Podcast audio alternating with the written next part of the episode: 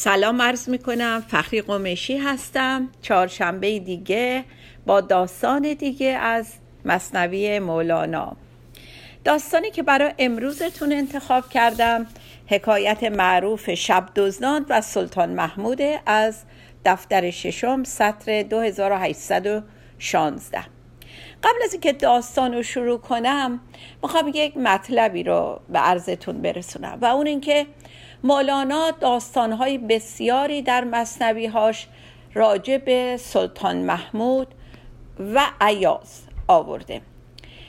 در نهایت یک دیدگاهی که مولانا داشته هر جا که از سلطان شاه و مخصوصا سلطان محمود صحبت می‌کنه منظورش پروردگار و حق تعالی هست و در مقاطعی که از عیاز و اطرافیان عیاز صحبت می‌کنه و هر کدوم از شخصیت هایی که در اون داستان اومدن روی صحبتش به بشر هست و انسان هایی که در اطراف اون شاه هستن. بنابراین با توجه به این مطلب فکر می‌کنم الان هر کدوم از افرادی که در این داستان میان می‌تونن نمادی از یکی از ما باشن. و این موضوع کمک می‌کنه که ما بیشتر بتونیم به اون هدفی که مولانا از طرح این داستان داره بیشتر توجه بکنیم. اسم داستان هست سلطان محمود و شب دزدان. گروهی بودن که شبها به دزدی می‌رفتن. و یک شب که سلطان محمود با لباس مبدل و تنها بدون خدم و حشم به شهر میره و شروع می‌کنه میگرده در شهر. ببینه چه خبره. و بر می‌خوره به یک گروهی که به نظر میاد در این تاریکی شب یک نیت خاصی دارن. میره جلو کنار اینا میشینه و اونها بهش میگن تو کی هستی؟ میگه منم یه کسی هستم مثل شما. منم یه شب دزدم. اونا خب سلطان محمود یه دستی می‌زنه در واقع دیگه ولی درست در میاد. اونا میگن خب چه جالب. ولی ما بایستی یه جوری مطمئن بشیم که تو هم از قماش ما هستی. یکی از دوستا پیشنهاد می‌کنه که خوب ما هر کدوممون هنری رو که داریم ارائه بدیم و ببینیم این دوست تازه وارد ما چه هنری داره. بقیه هم موافقت می‌کنن و داستان شروع میشه. آن یکی گفت ای گروه فن فروش هست خاصیت مرا اندر دو گوش که بدانم سگ چه گوید به بانگ. قوم گفتندش ز دیناری دو دانگ. اولی گفتش که هنر من گفت ای گروهی که حالا هنراتون رو به عرضه گذاشتین ای گروه فن فروش خاصیت من در گوش هامه که وقتی من صدای سگ رو میشنوم می‌تونم بفهمم که سگ چی میگه. و رفقا بهش گفتن ز دیناری دو دانگ. یعنی خیلی چیز با ارزشی نیست این هنر تو. یه مثالی زدن اگر دینار رو واحد قرار بدیم دو دانگش فقط ارزش داره برای کار تو. خیلی کار مهمی نیست. نفر دوم گفت آن دیگر گفت ای گروه زرپرست جمله خاصیت مرا چشم اندر است. هر که را شب بینم اندر قیروان روز بشناسم منو را بیگمان. نفر دوم میگه باز ای گروه زرپرست همتون دنبال پولین دیگه. اونم اولی هم گفت دنبال شهرتیم دومی گفت دنبال پولیم. گفت خاصیت مهم من در دید منه. من قادرم وقتی که تو تاریکی شب قیروان یعنی سیاهی قیر در شبی به تاریکی قیر. کسی رو ببینم وقتی در روز هم ببینمش کاملا می‌تونم تشخیص بدمش. سومی گفت که یک خاصیت هم در بازو است که زنم من نقب ها بازور دست. نفر سوم گفت که من خاصیتم در بازومه و نقب می‌زنم. نقبم می‌دونین دیگه یه تونل زیرزمینی کندنه. گفت من انقدر بازوهای قوی دارم که خیلی با سرعت می‌تونم تونل حفر بکنم. و دزد چهارم گفت که هنر من در حس شامه منه. من بویایی قوی دارم. من ز خاک تن بدانم کندران چند نقد است و چه دارد او زکان. در یکی کان زر بی انداز درج وان دگر دخلش بود کمتر ز خرج. گفت من وقتی بو بکشم از خاک زمین می‌فهمم که تو این معدن چقدر نقدینگی هست و بعضی جاها زر فراوون هست و بعضی جاها انقدر کمه که صرف نمی‌کنه بکنی. دخلش بود کمتر ز خرج. یعنی چیزی که به دست میاد به اندازه اونی که براش کار گذاشتین ارزش نداره. و باز اشاره می‌کنه که این خاصیت بویایی من چقدر مهمه. میگه همچون مجنون بو کنم من خاک را خاک لیلی را بیابم بی خطا. بو کنم دانم زهر پیراهنی گر بود یوسف وگر اهریمنی. که کدامین خاک همسایه زر است یا کدامین خاک صفر و ابتر است. میگه؟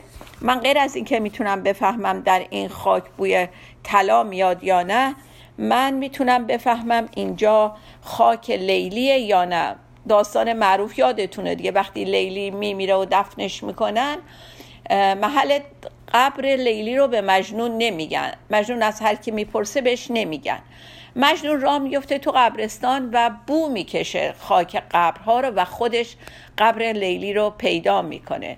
یا حکایت معروف حضرت یعقوب و یوسف که از بوی پیراهن یوسف می‌فهمه که این پیراهن یوسف یا یک آدم غریبه میگه وگر اهریمنی یا آدم نامناسب و یا آخرین بیت میگه که وقتی من خاکو بو می‌کنم حتی می‌فهمم که این همسایه زره یا کدامین خاک صفر و ابتر است که هیچی توش نیست و ابتر یعنی بدون دنباله دیگه بدون ریشه. میگه یا خاک بیخودیه هیچ غنیمتی توش نیست. خلاصه نفر پنجم ما میگن تو چی کاری؟ میگه من انقدر قوی بازوام که می‌تونم کمند بندازم به بلندی کوه. و انقدر قدرت دستم زیاده. خب دزدا همه هنرشون رو میگن و منتظرن که این مهمان تازه وارد که می‌خواد به جمعشون اضافه بشه هنرش رو بگه. سلطان محمود که نوبتش میشه که می‌خواد هنرش رو بگه میگه هنر من در ریشمه. میگن یعنی چی میگه؟ گفت در ریشم بود خاصیتم که رهانم مجرمان را از نقم. مجرمان را چون به جلادان دهند چون به جنبد ریش من ایشان رهند. میگه که آره من یه خاصیتی تو ریشم هست که می‌تونم گناهکارا را از عقوبت نجات بدم نقم عقوبت. و مجرمایی که دیگه سرشون زیر تیغ جلاد هست اگه من در اون لحظه ریشم رو بجنبونم از مرگ نجات پیدا می‌کنم. دوستا خیلی خوشحال شدن و گفتن اتفاقا ما که همیشه در خطر این هستیم که دستگیر بشیم و به دام بیفتیم یه همچین کسی مثل تو رو لازم داریم. اصلا انقدر این هنر تو مهمه که از حالا تو رئیس ما هستی و ما تو رو به ریاست گروه انتخاب می‌کنیم.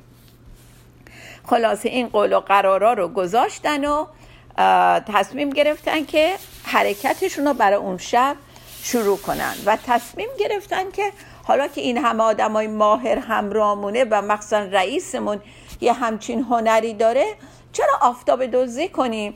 بریم به خود خزانه شاه دستبرد بزنیم. با این همه امکانات حیفه که ما به چیز کم راضی بشیم با این همه هنرهایی که داریم. وقتی میان راه بیفتن همون لحظه اتفاقا یه سگی شروع به پارس می‌کنه. چون سگی بانگی بزد از سوی راست گفت می‌گوید که سلطان با شماست. اولی که هنرش این بود که گوشای تیزی داره و زبون سگ رو می‌فهمه به محضی که این حرکت اومدن شروع کنن و یه سگی شروع کرد به بانک کردن و او او کردن دوستشون برگشت گفت این سگه داره میگه سلطان با شماست. خب طبعا همه اینا که فکر رو ذکرشون الان خزانه سلطان بود اصلا نه این حرف رو شنیدن و نه بهش بها دادن. فکر کنم تا اینجای داستان رو داشته باشین. میریم یه آهنگ میشنویم و برمیگردیم برای قسمت دوم و جالب داستان. با ما باشید.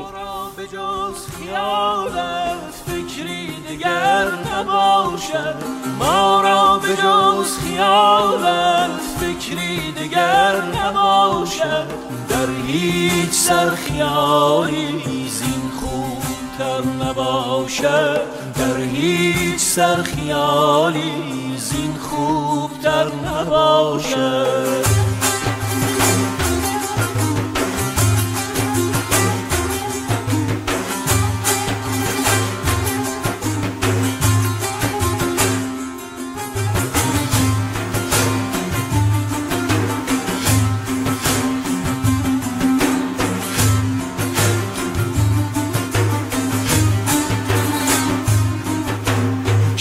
شب روان کویت آرند ره به سویت. این شب روان کویت آرند ره به سویت. عکسی ز شمع رویت عکسی ز شمع رویت. تا راهبر نباشد عکسی ز شمع رویت تا بر نباشد. ما را به جز خیالت فکری دیگر نباشد. ما را به جز خیالت فکری دیگر نباشد. در هیچ سر خیالی زین خوبتر نباشد. در هیچ سر خیالی زین خوبتر نباشد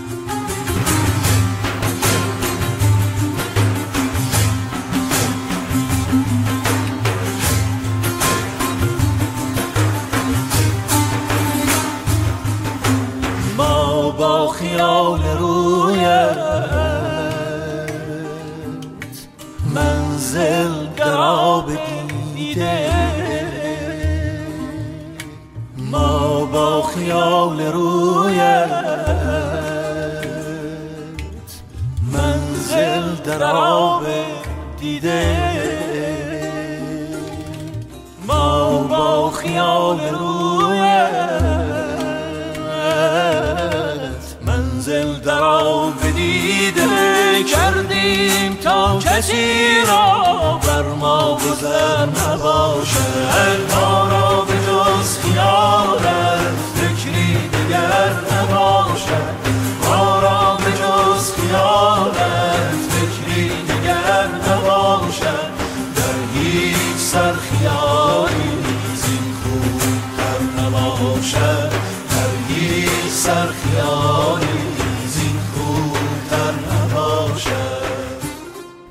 برگشتیم برای قسمت جالب داستان.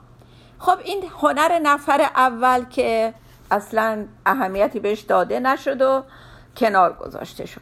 همطور که گروه جلو می‌رفتن اون دزدی که گفته بود من شامه تیزی دارم مرتب خاک زمین رو بو می‌کرد و اعلام می‌کرد. اولین جایی رو که بو کرد گفت نه این بوی فقر رو نداری میاد این خاک متعلق به راه به خونه یک بیوه زنی داره که از مال دنیا دستش توهیه.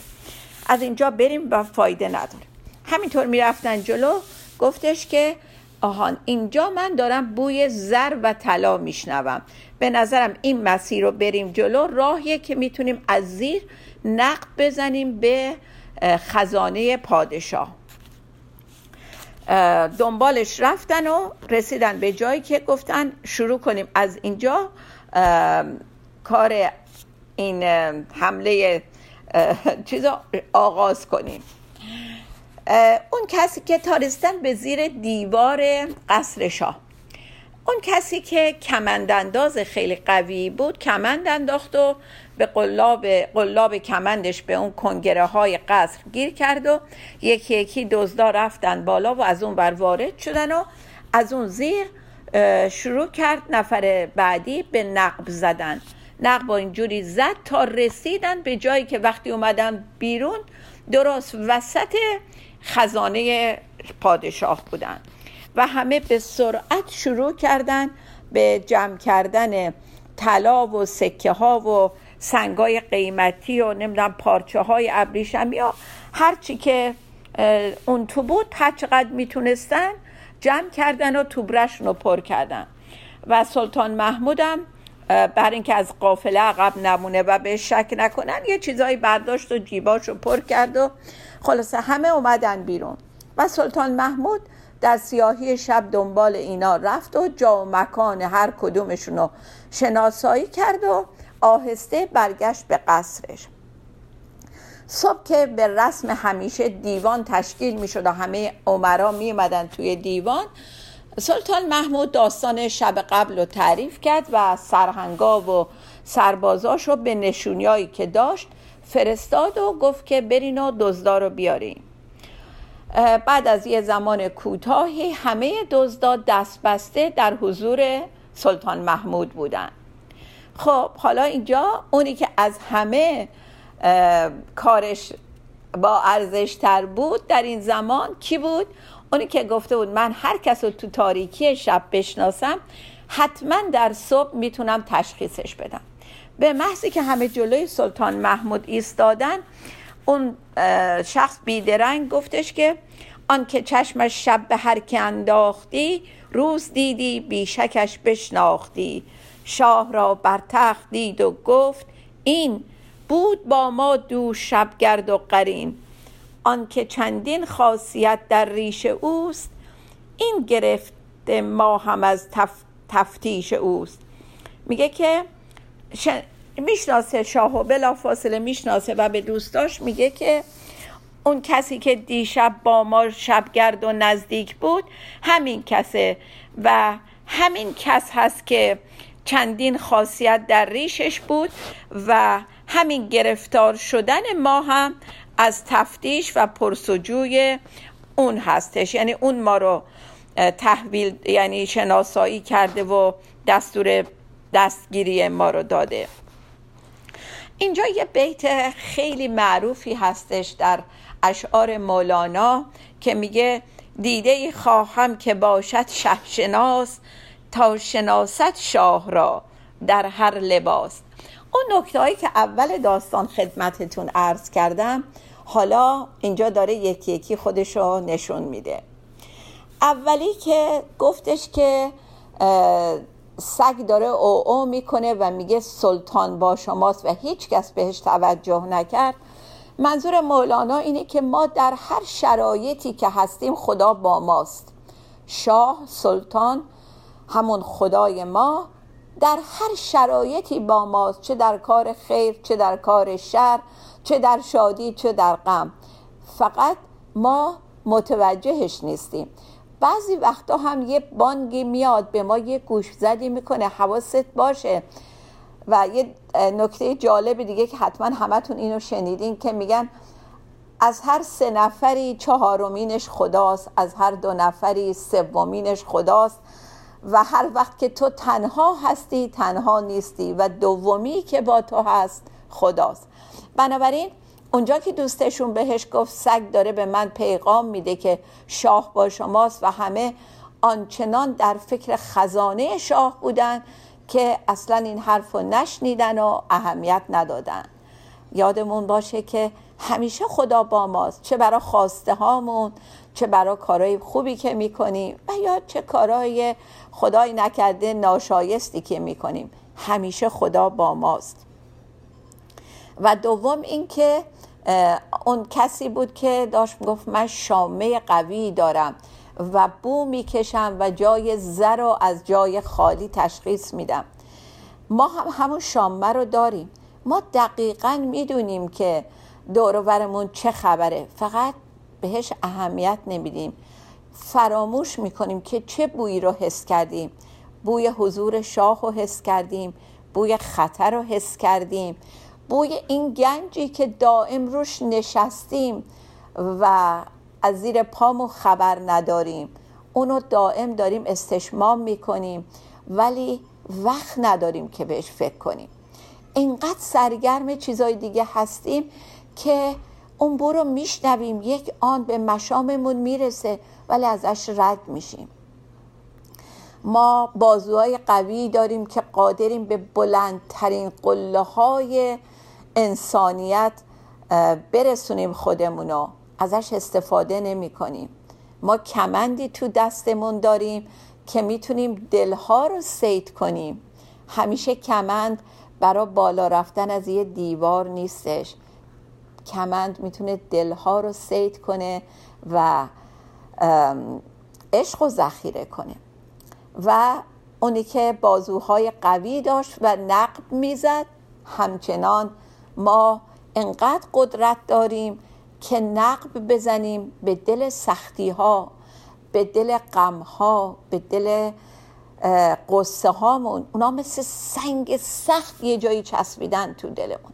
ولی ما خیلی بازوهای قوی داریم. یادمون نره ما قادریم که نقب بزنیم بریم اونا رو بکنیم مثل اون خاکی که از جای نقب زدن همیشه در میاد. باید اونو سوراخ کنیم بتراشیم بیاریم بریزیم بیرون. دل ما باید توش خالی باشه. انقدر خالی باشه و فضا داشته باشه که خدا شاه بتونه اون تو سکونت کنه. دل ما جای درد نیست جای غم و قصه نیست جای خشم نیست جای حسادت نیست جای کینه نیست جای چیزای خوبه. قدر چیزایی رو که داریم بدونیم و خلاصه برگردم دوباره به داستان. آخرش این بود که این دوست شاهشناس برمیگرده و میگه که این همون کسیه که دیشب همراه ما بود و شروع می‌کنه به التماس و میگه که تو ما رو ببخش اگر تو شاهی و انقدر قوی هستی بزرگترین خاصیت تو بخشندگیه بیا و لطف کن به پاس دمی که ما رفیق هم بودیم. از خون ما بگذر و اون ریشی رو که می‌گفتی بجنبان چون تو قول دادی به ما. ما هممون هنرامون رو به کار گرفتیم.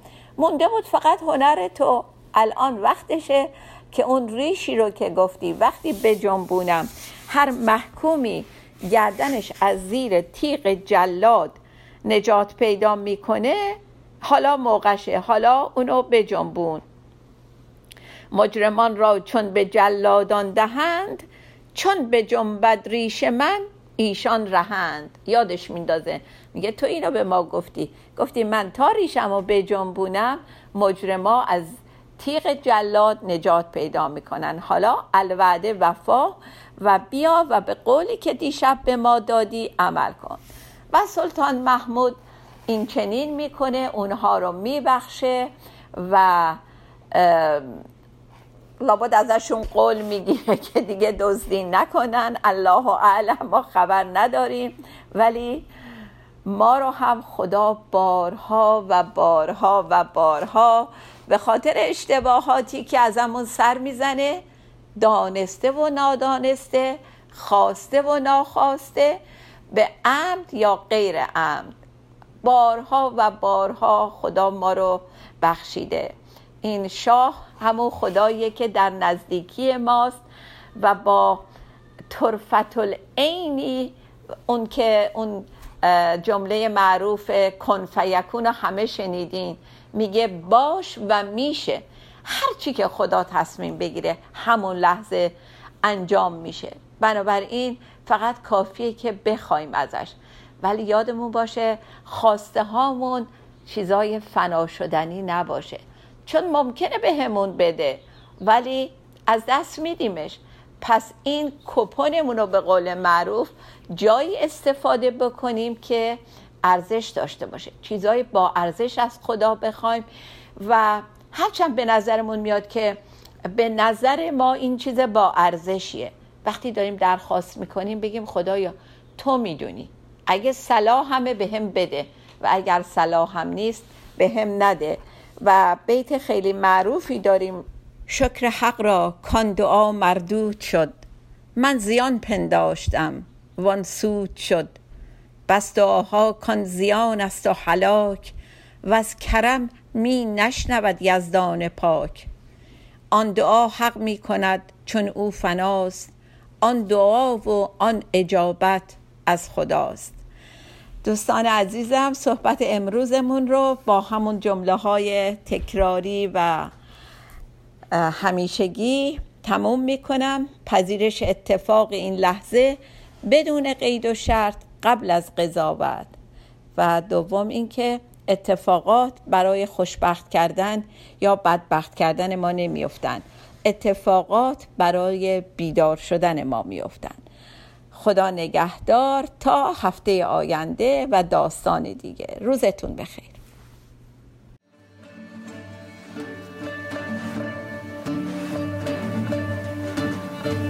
آمده